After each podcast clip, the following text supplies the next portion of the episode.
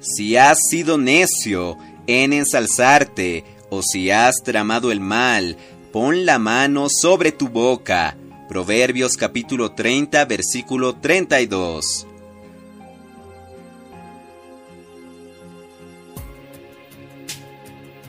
Oh Señor Jesús, amados hermanos, amadas hermanas, queridos amigos, alabado sea el Señor. Estamos en el día 26 de diciembre y en este día, en el libro Días más Sabios, el Señor nos viene a decir, pon tu mano sobre tu boca, oh Señor Jesús.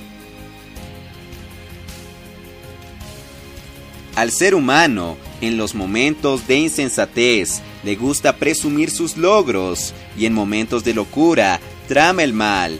Incluso si no lo hizo, al menos ese pensamiento pasó por su mente. El proverbio de hoy dice que cualquiera que haga esto debe poner la mano sobre su boca. Eso significa que debe espantarse por haber cometido tal acto de necedad.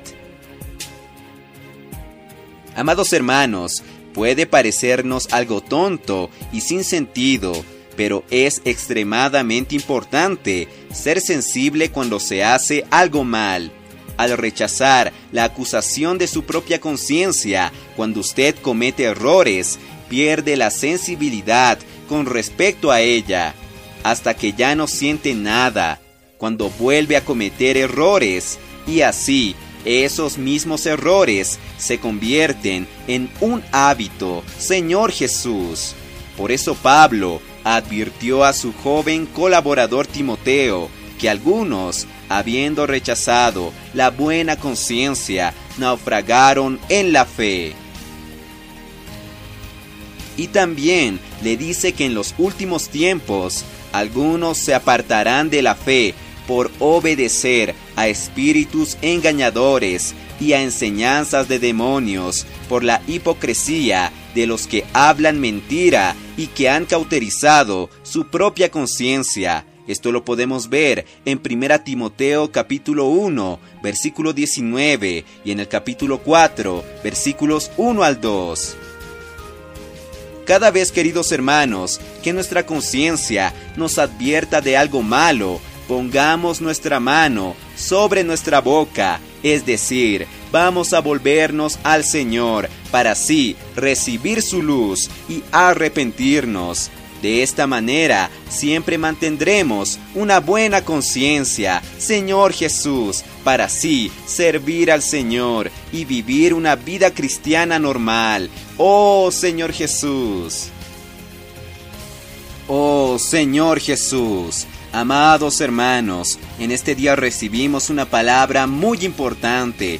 No permitamos que nuestra conciencia sea cauterizada en todo momento, queridos hermanos, cuando sintamos que el Espíritu nos constriñe y nos avisa que hay algo errado, algo de malo en nosotros. Vamos a volvernos al Señor. Vamos a repetir lo que encontramos en Salmos, capítulo 141, versículo 2. Pon guarda mi boca, oh Señor, guarda la puerta de mis labios.